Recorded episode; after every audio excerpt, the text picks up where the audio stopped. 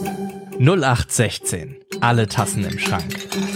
Der Podcast rund ums Leben und Überleben im täglichen Wahnsinn.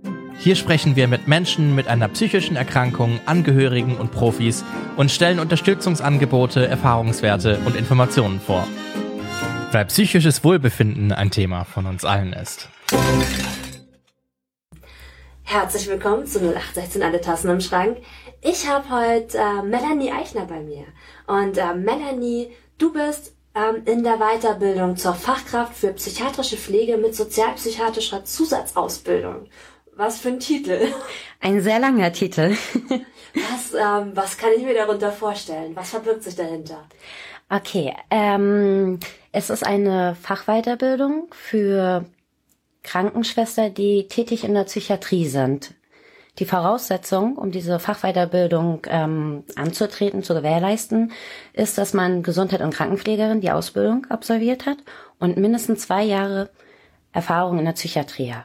Ah, das heißt, du hast jetzt schon zwei Jahre oder länger in der Psychiatrie gearbeitet? Ich arbeite seit neun Jahren auf einer akut geschlossenen Station. Genau. Was lernt man da in der Weiterbildung?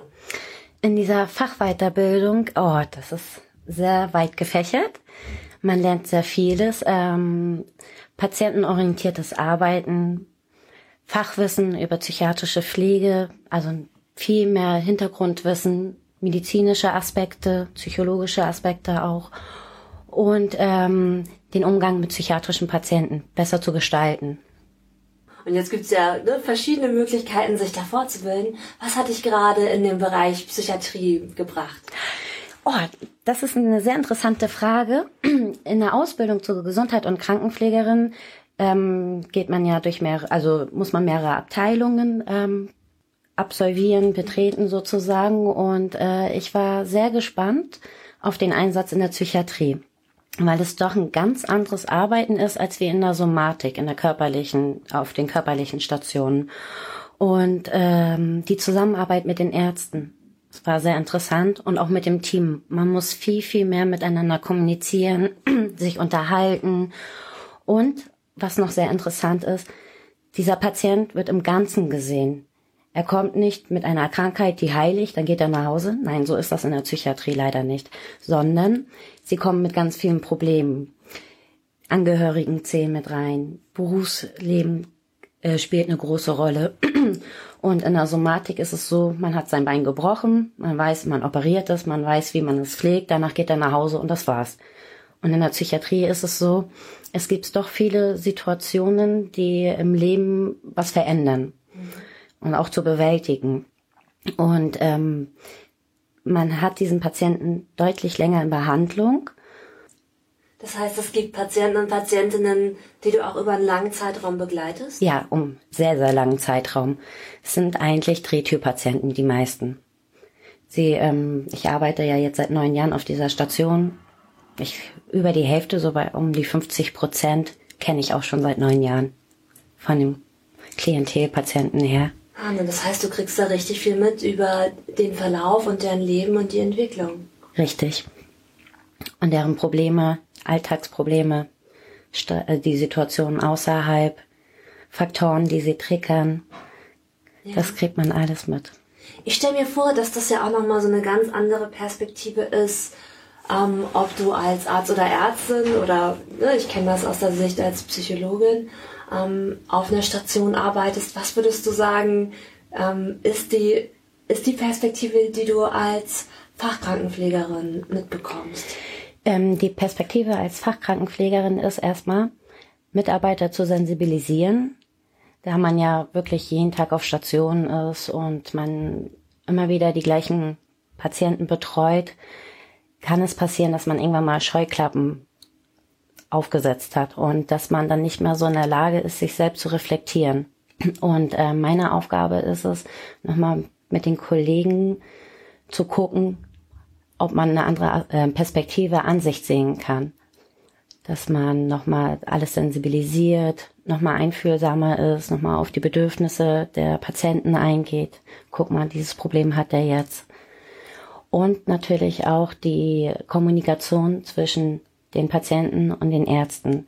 Wir als Pflegekraft sind 24 Stunden mit den Patienten. Wir kriegen viel, viel mehr mit als mhm. Ärzte oder Psychologen. Und ähm, die Patienten wollen natürlich auch gut dastehen bei den Ärzten. Es ist nochmal was anderes, wenn der Arzt eine Viertelstunde mit den Patienten Kontakt hat, als wir als Pflegekraft, die acht Stunden für 24 Stunden auch da sind. Und wir kriegen einfach viel, viel mehr mit. Wenn sie einen Anruf bekommen, wenn die Freundin Schluss macht oder wenn es mal mit, der, mit den Angehörigen nicht funktioniert. Und da ist es dann halt auch unsere Aufgabe, zu sehen, wann der Patient in einer schwierigen Situation kommt, ihn abzufangen, mit ihm Gespräche zu führen, einfühlsam zu sein, nachvollziehen zu können, warum er jetzt so handelt, wieso er jetzt so ist, dann um Krisen abzuwenden, mit ihm in Gesprächen zu gehen, fragen, was ist denn jetzt gerade das Problem, warum regen Sie sich gerade auf? Mhm. Und bei den Ärzten, gut, die kommen morgens um acht, gehen dann um 16 Uhr haben dann Feierabend. Wir sind in, der, in, den Nächten noch da. Da passiert auch sehr viel in den Nächten. Viele können nicht schlafen durch Medikamente oder durch die Erkrankung, grübeln ganz viel und wir sind einfach noch näher an den Patienten einfach dran. Mhm.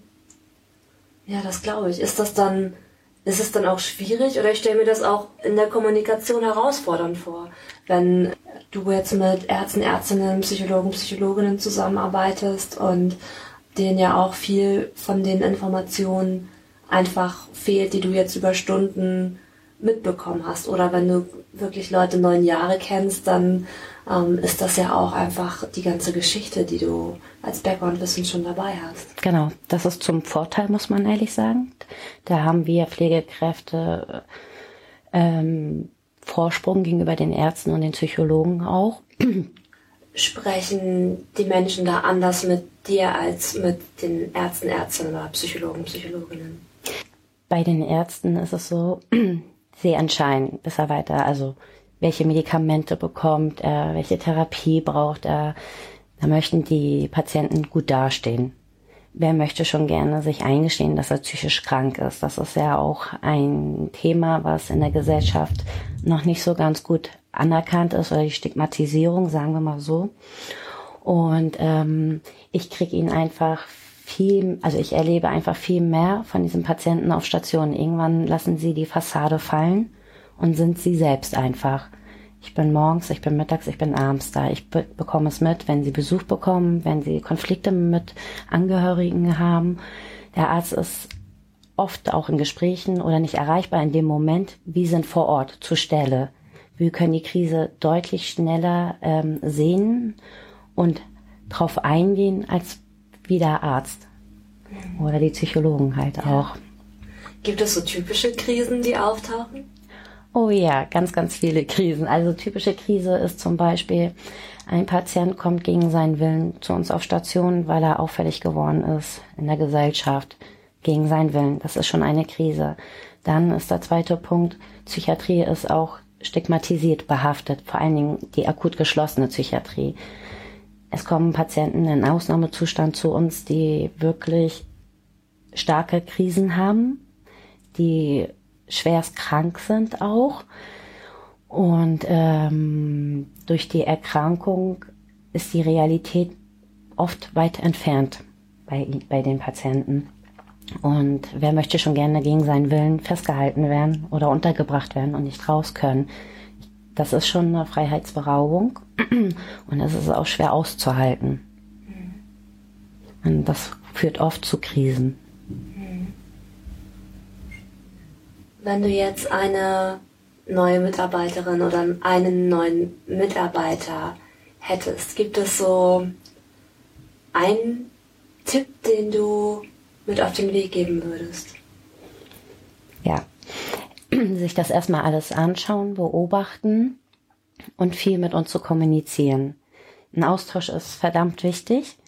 Welche Gefühle die Patienten auch bei einem ähm, auslösen, die Kommunikation zwischen den Patienten und den Pflegenkräften ähm, ist manchmal sehr abwertend, sind auch beleidigend, aggressiv, drohen Gewalt an und äh, damit muss man erstmal lernen, umzugehen, dass man nicht persönlich angegriffen worden wurde, sondern dass es die Erkrankung ist oder die Angst, sich nicht äh, wehren zu können oder ein, genau eingesperrt zu sein.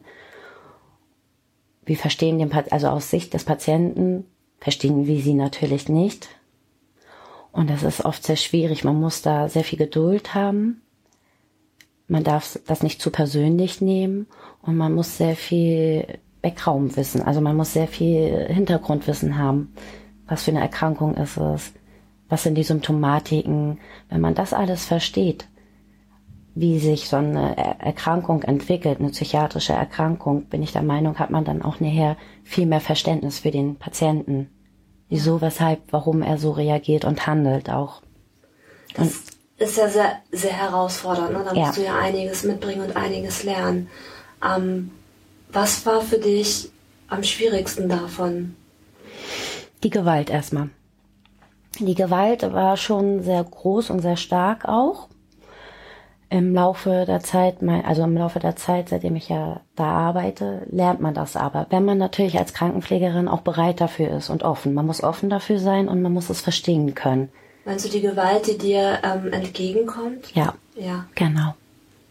Es sind ja Beleidigungen, Bedrohungen, das ist nicht immer mal, also es ist nicht ohne. Einige Pflegekräfte haben natürlich auch Angst davor, was nachvollziehbar ist. Aber wenn man dann weiß, wieso, warum er das macht, dass er einfach auch nur Angst hat und keinen Ausweg äh, kennt oder weiß, dann versteht man das besser. Mhm. Außer dem Punkt, das Wissen zu haben und das dann anders einordnen zu können, gibt es was, was dir geholfen hat oder was, wo du sagst, so kann ich mich noch schützen oder das hilft mir oder das kenne ich von anderen Kollegen, Kolleginnen, dass ihnen das hilft? Man braucht ein sehr starkes und gutes Team. Es ist, ähm, mir ist es verdammt wichtig, dass ich mich auf meine Arbeitskollegen verlassen kann, dass sie hinter mir stehen, dass sie da sind, wenn eine Krise entsteht und dass sie wissen, was sie zu tun haben. Das ist sehr, sehr wichtig. Wenn ich dann Kollegen habe oder wenn es Kollegen gibt, die ängstlich sind, weil sie Angst vor dem Patienten haben, dann stehe ich irgendwann alleine da. Kann ich das auch nicht bewältigen, Krisen. Also ich brauche da schon wirklich erfahrenes, erfahrenes Personal, die wissen, wie sie mit den Patienten umzugehen haben. Was macht dir an deiner Arbeit am meisten Spaß und gibt es auch etwas, was dir überhaupt keinen Spaß macht? Oh, also ich lüge nicht, aber es gibt eigentlich gar nichts, was mir nicht Spaß macht an meiner Arbeit. Ich habe bewusst mir diesen Beruf ausgewählt. Ähm, ich gehe jeden Tag mit einem Lächeln zur Arbeit und ich weiß, dass ich äh, das, was in meiner Macht steht, um dem Patienten zu helfen, den bieten kann. Und das ist sehr wichtig, ja. sie als Mensch zu sehen, denn jeder kann von uns eine Krise bekommen. Ob es eine Depression ist, ob äh, es sind ja, es kann ja bei jedem ein Ereignis im Leben passieren, was ihn aus der Bahn wirft, wo man dann niedergestimmt ist, die Decke über den Kopf zieht, nicht mal rausgeht. Da gibt's also einige ähm, Ereignisse, die passieren können. Und ähm, ich sehe die psychiatrischen Patienten als Mensch. Das sind auch nur Menschen. Die haben nicht geschrien, hier, ich möchte diese Erkrankung haben. Und ich glaube, wenn man diesen Blickwinkel oder solche Ansichten hat, lässt es sich auch einfacher zu arbeiten. Und wenn man sie gut stabilisiert und in die Gesellschaft wieder integriert, können sie super gut leben. Und das auch mit dieser Erkrankung. Ja. Gibt es bestimmte Störungsbilder oder Situationen oder Menschen, mit denen du besonders gerne arbeitest oh. oder auch welche, wo du sagst, ah, okay, da bin ich nicht die Richtige für, die gebe ich vielleicht lieber ab? Ja, definitiv. Meine Krank also meine Lieblingskrankheitsbilder sind ähm, Psychosen, Schizophrenie und die bipolare Störung. Mhm. Warum die beiden? das ist eine gute Frage.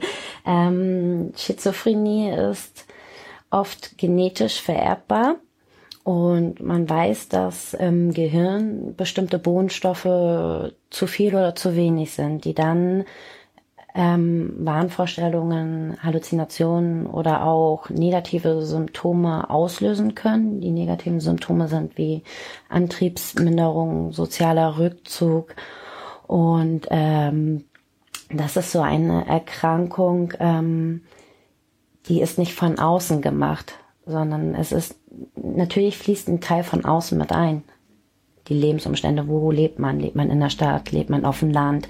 Das sind aber alles halt Risikofaktoren. Das heißt nicht, dass sie vorhanden sein müssen, aber es könnte natürlich eine Ursache mit sein und die genetische Disposition. Ähm, zum Beispiel C2-Alkoholiker. Natürlich haben sie auch eine Krise gehabt, sonst würden sie nicht zum Suchtmittel greifen. Aber das ist eine schwierige Erkrankung, finde ich. Also vielleicht auch, weil die Nebenwirkungen von Alkohol nicht so schön sind. Sie können tolerant werden, sind sehr oft aggressiv, unangenehm auch. Natürlich gehört es zu psychiatrischen Einrichtungen oder zu der Krankheit auch dazu, aber es ist halt nicht meine Lieblingserkrankung. Mhm. Depression ist schwierig ich glaube, da bin ich einfach als Mensch, habe ich zu viel Energie und zu viel Euphorie, dass ich da, glaube ich, die äh, Patienten überfordern würde mit meiner Art. Mhm. Dass sie damit nicht so umgehen können. Aber bipolar hast du gesagt? Das ist was anderes, genau. Auch mit bipolarer Störung, ähm, die können sich manchmal sehr gut mit Pflegekräften gut auseinandersetzen und nehmen es auch nicht so persönlich.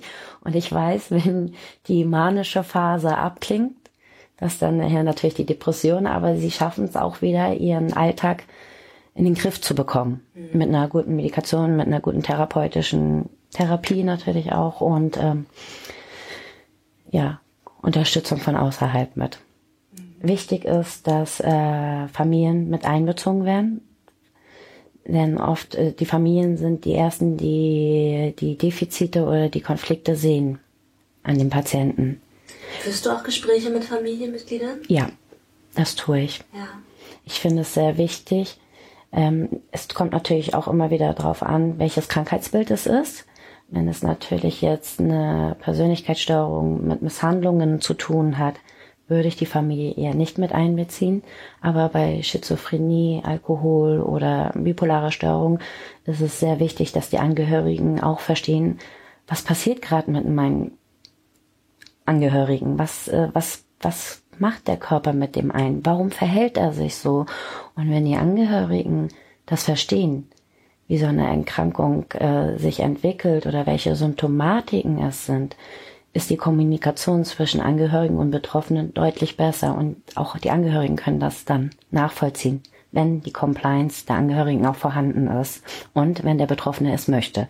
Es ist auch immer wichtig, dass der Betroffene mit einbezogen wird. Ich würde nie über seinen Kopf hinweg etwas entscheiden.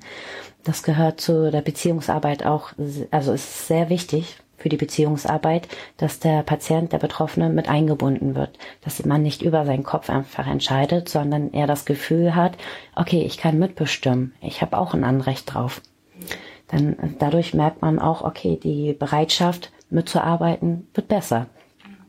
Das heißt, sind das dann im Regelfall ähm, Familiengespräche, die dann ja. gemeinsam stattfinden? Familiengespräche, genau, Angehörigengespräche oder zum Beispiel auch der Tri äh, Dialog, Trialog, dass dann der Betroffene dabei ist, der Angehörige und eine Fachperson, die zwischen den beiden Parteien äh, kommuniziert. Ja. Gibt es also Situationen, die dir besonders im Kopf geblieben sind? Ich kann mir vorstellen, dass es da viele Chancen und Möglichkeiten und auch Schwierigkeiten geben kann bei solchen Gesprächen. Ja, Angehörige möchten sehr gerne helfen, aber die emotionale Lage hindert oft einen dran. Angehörige haben dann oft das Gefühl, hm, behandle ich jetzt meinen Betroffenen oder meinen äh, Freund falsch.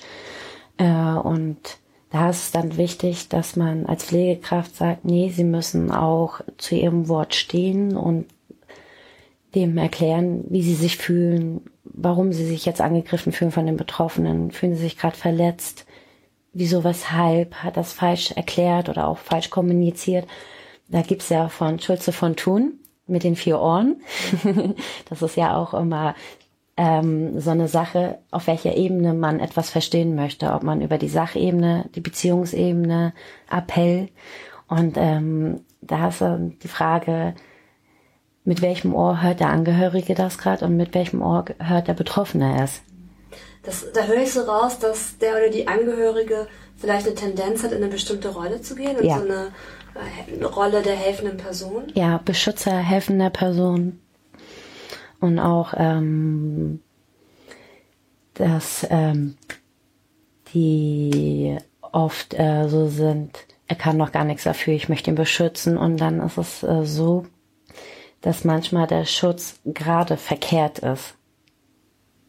Dass, mhm. sie, dass äh, man manchmal auch ähm, konfrontiert werden muss und dass man Probleme auch sehen muss und darüber sprechen muss. Und nicht nur immer alles ist schön, alles ist gut. Das fördert leider die Heilung. Die Heilung, gut, die Heilung ist auch das falsche Wort, aber die Stabilisierung ja. fördert das dann oft auch nicht. Hast du das manchmal, wenn ich mich so erinnere an meine Zeit, wo ich in der Klinik gearbeitet habe und ich Familiengespräche geführt habe, dann war ich manchmal so überrascht, weil ich in meinem Kopf so ein Bild hatte von einer Person, jetzt Mutter, Vater oder oder, und dann sitzt die Person da und ist nochmal ganz anders als das Bild, was man im Kopf hatte. Ähm, wie die Menschen fantasieren sehr gerne und sehr viel.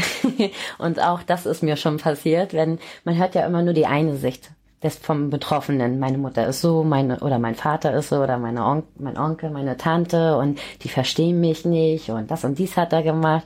Und wenn man dann die Angehörigen zum Gespräch dazu bittet und sie dann aus ihrer Sicht erzählen, dann denkt man oft doch, ah okay, es war dann doch anders. Aber das ist auch immer so eine äh, Frage, wie viel Glauben man dem schenkt. Also ich würde das alles gar nicht so beurteilen, sondern erstmal annehmen und ähm, selbst das nochmal reflektieren, was da vielleicht passiert sein könnte oder die Kommunikation, ne?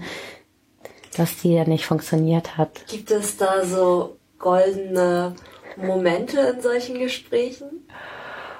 Puh, das kann ich dir gar nicht beantworten. Das kann ich dir nicht sagen. Okay. Das ist und ähm, du hast im Rahmen deiner Ausbildung, hattest du mir im Vorgespräch gesagt, ja schon in ganz verschiedene Felder reingeschaut. Und ich kann mir vorstellen, ähm, dass jetzt die Leute, die uns zuhören, gar nicht so wissen, wie vielfältig der Bereich eigentlich ist. Was kann ich denn, ähm, was kann ich denn mit dem Beruf alles machen? In welchen Feldern kann ich arbeiten? Also im Rahmen der Fachweiterbildung äh, musste ich fünf Praktika absolvieren in verschiedenen Bereichen. Einmal akut, Langzeittherapie, ähm, Goronto, Komplementär und Tagesklinik. Akut habe ich ähm, bei mir auf Station absolviert. Die Tagesklinik, ähm, ganz anderes Arbeiten. Die betroffenen Patienten haben ihre normale Struktur, ihr normales Leben und kommen dann für einen bestimmten Zeitpunkt oder für eine bestimmte Zeit in die Tagesklinik. Das bedeutet, die sind dann morgens um 8 da bis 16 Uhr. Therapeutisch wird mit denen zusammen gearbeitet und danach fahren sie dann wieder nach Hause. Das ist dann halt die Tagesklinik, teilstationäre Behandlung. Langzeittherapie habe ich in der Forensik in Lüneburg.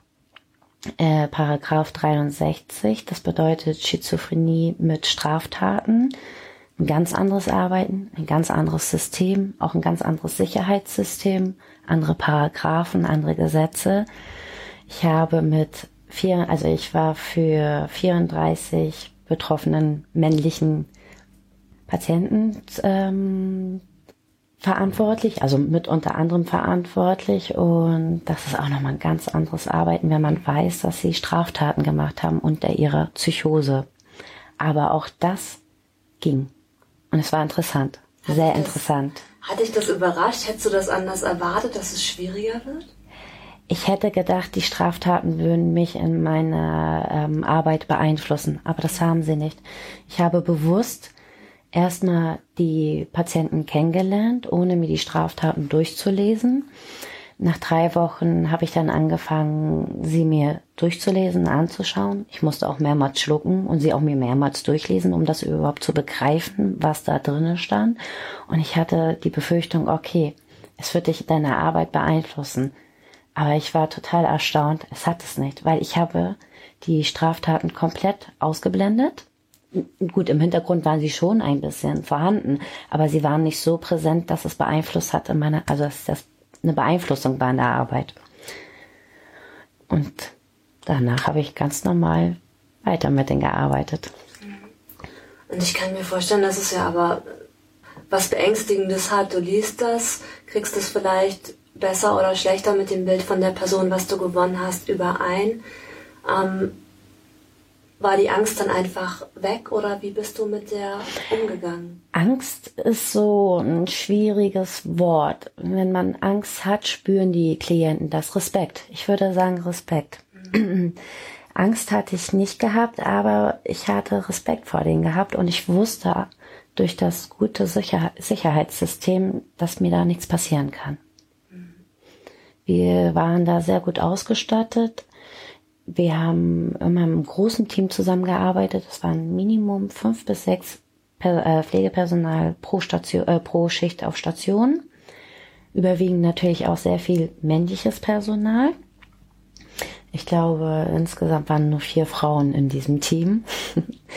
Und ähm, da gibt's bestimmte Regeln. Halten die Patienten sich nicht an die Regeln, werden Ausgangsregelungen zurückgesetzt. Und ähm, oft ist es aber auch so, die Patienten haben nichts anderes außer dieses Team und die Station. Die sind jahrelang schon auf dieser Station. Es baut sich eine Beziehung auf, ein Vertrautes und daher, nein, Angst hatte ich nicht gehabt.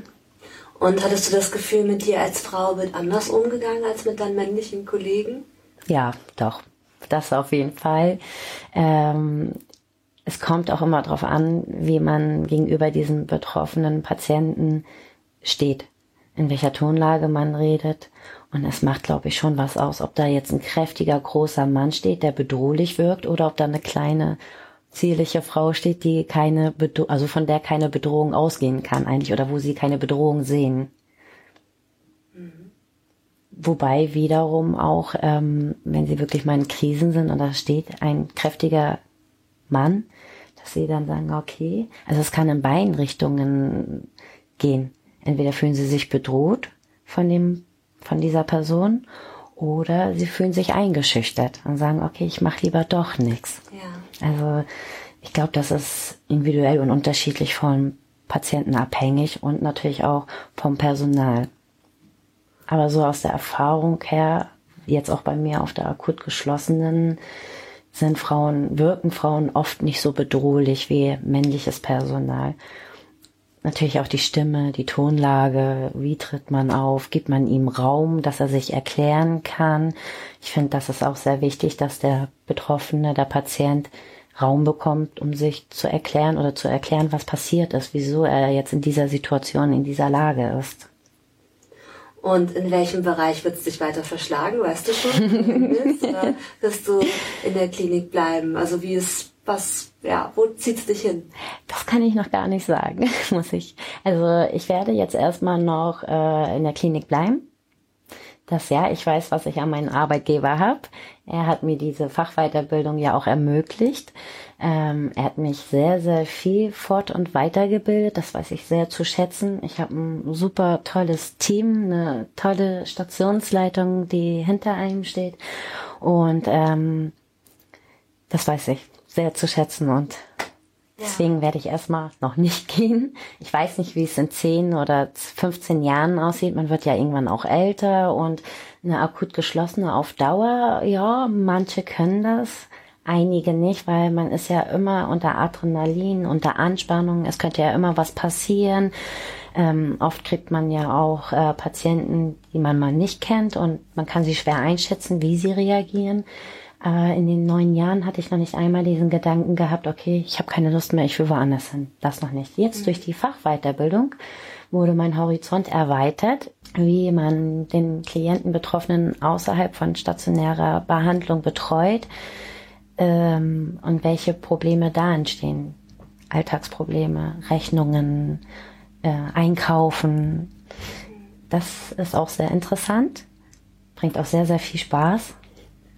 Wenn du jetzt ähm, eine Kollegin oder einen Kollegen nach den Erfahrungen, die du gemacht hast, ähm, beraten würdest, in welchem Bereich soll es gehen? Wo siehst du die Vor- und wo siehst du die Nachteile? Ich kann mir vorstellen, dass es sehr unterschiedlich ist vom, zum Beispiel auch von der Vereinbarkeit mit Familie, von der Belastung, ähm, von vielleicht wie mutig kann ich auftreten, wie abgegrenzt bin ich. Was würdest du da raten?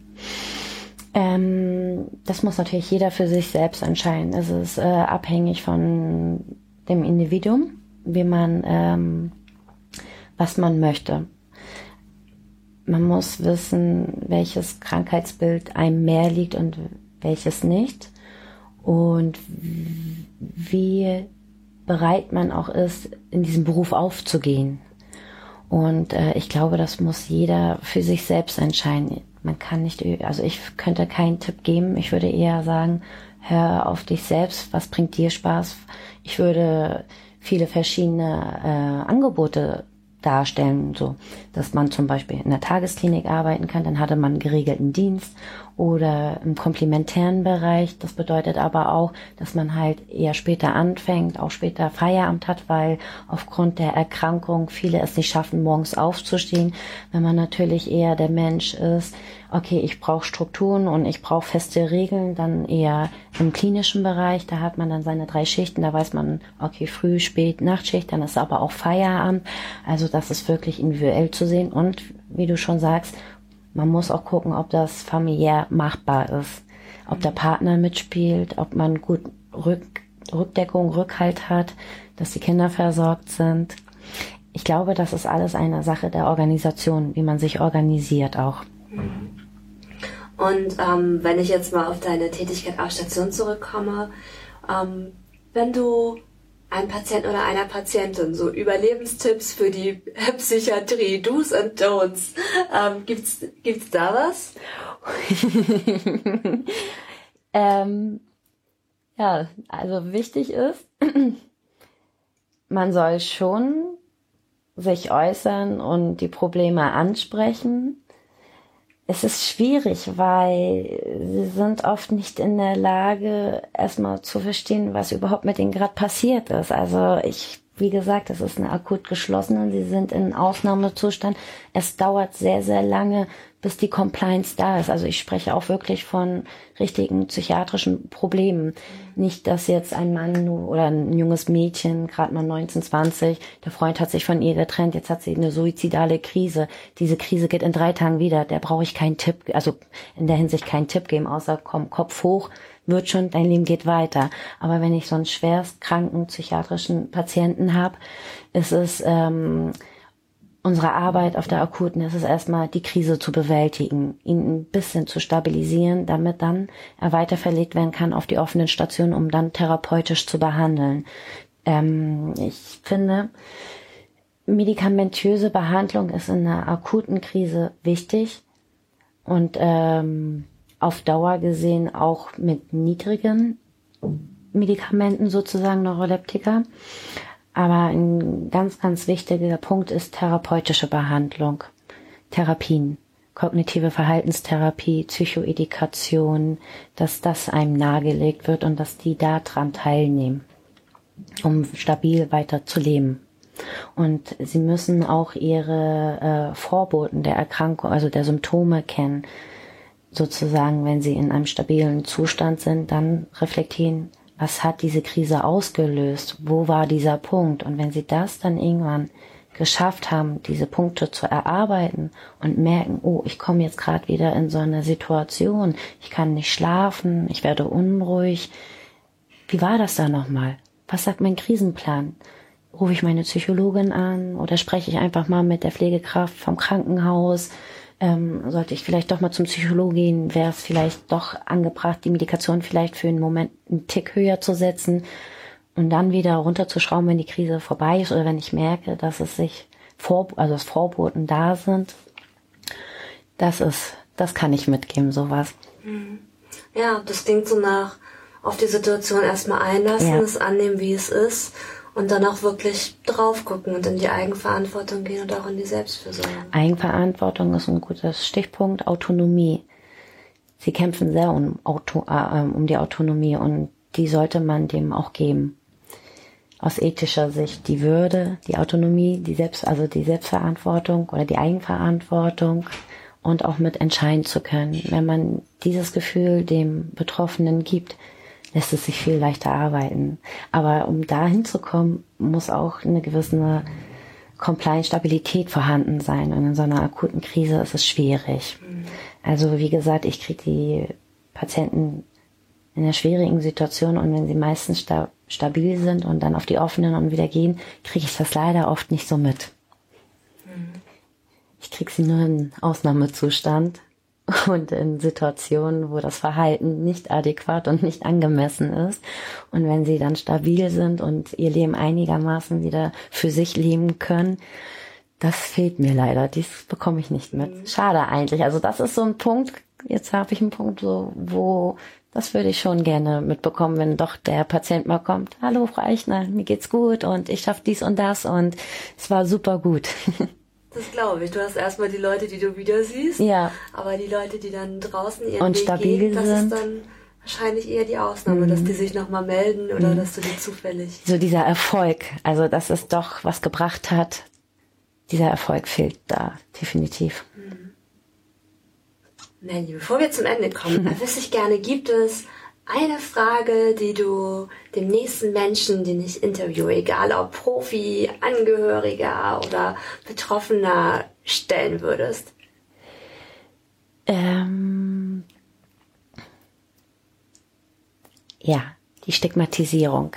Das wäre so eine Frage, wie sie sich fühlen in der Gesellschaft. Ob sie sich sehr abgeschottet, ob sie sich sehr entfremdet fühlen oder ob sie das gar nicht so bemerken, dass sie, dass die Gesellschaft, also die Gesellschaft, da müsste viel verändert werden. Und das wäre so meine Frage im nächsten, wie sie das empfinden, wie die Menschen sie sehen, ob das sie sehr beeinflusst, ob dadurch das Verhalten sich verändert. Das wäre dann eine Frage an ähm, jemand, der betroffen ist. Ja. Genau. Oder auch Angehörige. Angehörige werden auch oft mit stigmatisiert. Ach so, du hast einen, du hast einen, der an Schizophrenie erkrankt ist. Oh Gott, du tust mir leid, zum Beispiel. Ja. So, wie er sich dann fühlt als Angehörige. Ich kann mir auch sehr oft gut vorstellen, dass viele Angehörige über solche Sachen nicht sprechen, weil sie Angst haben, ähm, dass sie verurteilt werden oder dass sie in so einem dass sie stigmatisiert werden, oh nee, mit dir möchten wir nichts zu tun haben, dein Freund oder dein Partner oder dein Kind oder Tante, Onkel, Oma leidet an Schizophrenie. Das wäre so meine Frage. Spannende Frage. Vielen Dank. Bitteschön. Melly, gibt's irgendwas, was noch ungefragt oder ungesagt ist? Ich glaube nicht. ich glaube, wir haben sehr viel darüber jetzt gesprochen. Und ähm, wie gesagt, es ist ein riesengroßes Thema und man kann sich immer wieder und immer wieder weiterbilden und fortbilden. Vor allen Dingen äh, die Medizin, die entwickelt sich auch weiter. Und ich glaube, in dem Bereich lernt man nie aus. Und es wäre ein Fehler, wenn man sich nicht weiterentwickeln würde, wenn man da bleibt, wo man mal angefangen hat. Das ist ja. ein toller letzter Satz. Dann sage ich lieben Dank dir für deine Zeit und Offenheit Bitteschön. Und ähm, ja, an euch vielen Dank fürs Zuhören. Wenn ihr uns schreiben wollt, wenn ihr Feedback oder Kritik geben wollt oder sagt, ich würde gern mal interviewt werden, ich habe eine Idee für einen spannenden Interviewgast, eine Interviewgästin, ähm, schreibt uns gerne eine E-Mail an ahoy at podcast0816.de. Dieser Podcast ist ein Projekt von Der Hafen, Verein für psychosoziale Hilfe Harburg e.V.